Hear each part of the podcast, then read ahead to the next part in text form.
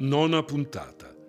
Da cassa rurale a cassa rurale e artigiana. Dopo la grande riforma della legge bancaria generale, anche le casse rurali venivano sottoposte ad una normativa specifica. Il testo unico di legge, conosciuto come TUCRA, rimasto in vita dalla sua introduzione nel 1936 fino alla nuova riforma generale bancaria del 1993.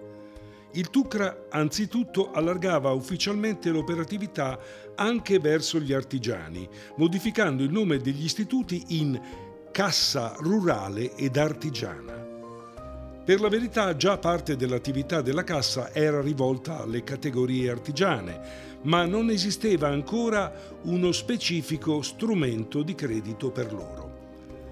Il modificarsi delle attività economiche aveva dato origine ad una società più composta tra agricoltori, artigiani e commercianti e quindi anche la Cassa Rurale aveva lentamente modificato la sua operatività. Con il nuovo statuto uniforme che veniva adottato secondo le istituzioni superiori, la Cassa aboliva nell'articolo 1 ogni accenno all'appartenenza cattolica e alla parrocchia. Diveniva di fatto più laica e tale processo continuò poi nel tempo. Altra importante modifica in tal senso riguardava la destinazione degli utili che nello statuto originario dovevano essere per forza destinati interamente alla riserva, ma quando tale fondo fosse ritenuto sufficiente, dovevano essere devoluti ad un'opera cattolica su indicazione dell'Assemblea e così pure in caso di scioglimento della società doveva essere destinato l'attivo residuo. Il nuovo statuto prevedeva invece l'accantonamento di nove decimi degli utili al fondo di riserva. Un decimo veniva quindi lasciato per la beneficenza mentre in caso di scioglimento della società la somma disponibile veniva devoluta su indicazione assembleare ad istituzioni aventi spirito e scopi analoghi.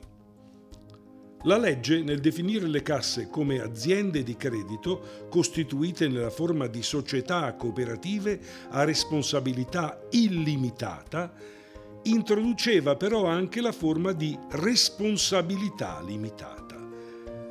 La Cassa di Treviglio continuò a conservare la responsabilità illimitata e solidale dei soci.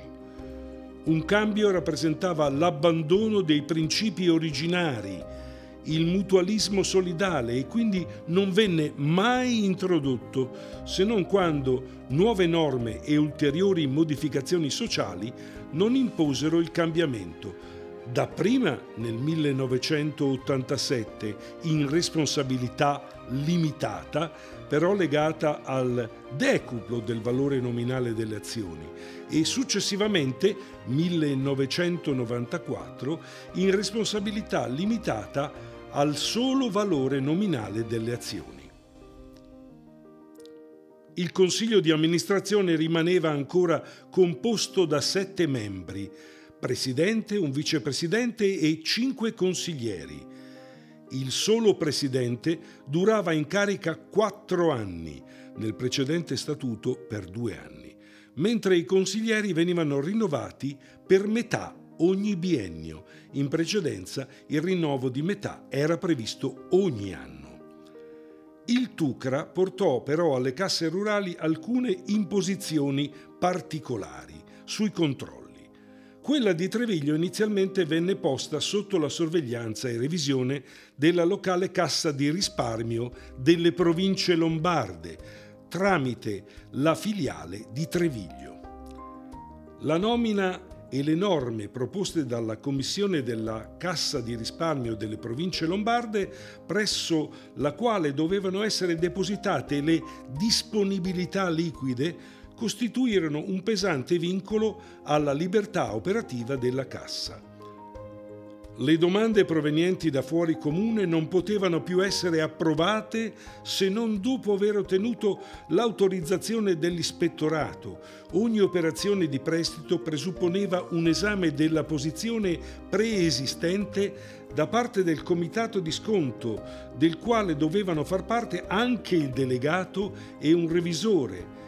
Il comitato non poteva deliberare per cifre superiori a un milione si trattò comunque di un periodo transitorio, allora necessario e opportuno, ma destinato a durare, fino all'entrata in funzione del sindaco governativo nominato dalla Banca d'Italia. Era stato adottato dall'Assemblea straordinaria del 6-3-1938 un nuovo statuto in relazione al DL 11 marzo 1936. Numero 375. Disposizioni per la difesa del risparmio e per la disciplina della funzione creditizia, nell'Assemblea del 21 marzo 1937. Le modifiche riguardavano in particolare il cambio della ragione sociale in cassa rurale ed artigiana, l'obbligo di operare preferibilmente con i soci, non oltre il 40% del complessivo importo con i non soci.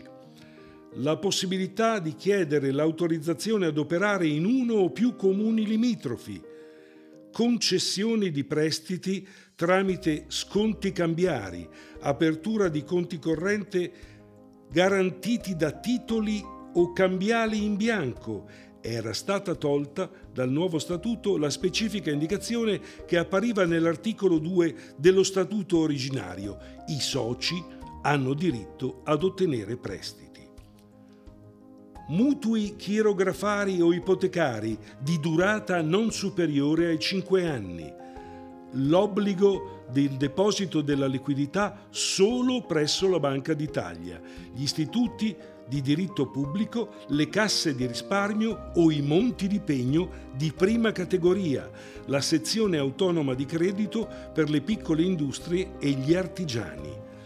La modifica del collegio sindacale che doveva avere come presidente un incaricato nominato dall'Ispettorato per il credito e risparmio ed inoltre un supplente pure di nomina governativa, provvedimento che fu di natura provvisoria l'ammissione di soci non agricoltori e artigiani entro un limite massimo del 20%.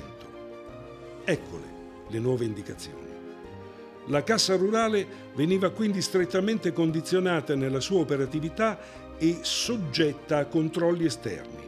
Per la verità cercò in ogni modo di riacquisire qualche spazio di autonomia, chiese all'autorità di vigilanza di poter operare nei comuni limitrofi di Sola, di Fara Olivana, di Arcene, di Pontirolo e di Pagazzano, autorizzazione che venne però concessa con il divieto di aprire gli sportelli. Entrato ufficialmente in vigore il TUCRA, la vigilanza abolì la commissione di revisione nominata dalla Cassa di risparmio, nominando invece il sindaco governativo quale presidente del collegio sindacale, nella persona di un impiegato della Cassa di risparmio, Primo Mandelli, per la sola durata di un anno.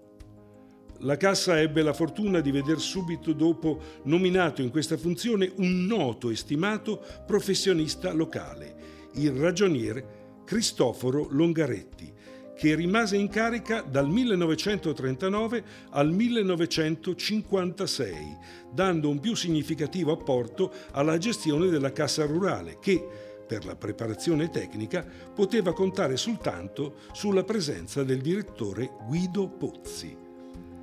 L'ampliamento ufficiale all'operatività con gli artigiani aveva creato la necessità di ampliare il consiglio di amministrazione a nove membri, inserendovi due artigiani, Umberto Donzelli e Achille Bornaghi, falegnami. L'operatività della Cassa, ormai indirizzata dalle norme di leggi e condizionata dalla situazione economica generale e più in particolare dalle proprie difficoltà, andava riducendosi di anno in anno. e all'orizzonte si profilava un altro evento che avrebbe cambiato la vita di milioni di persone, la Seconda Guerra Mondiale.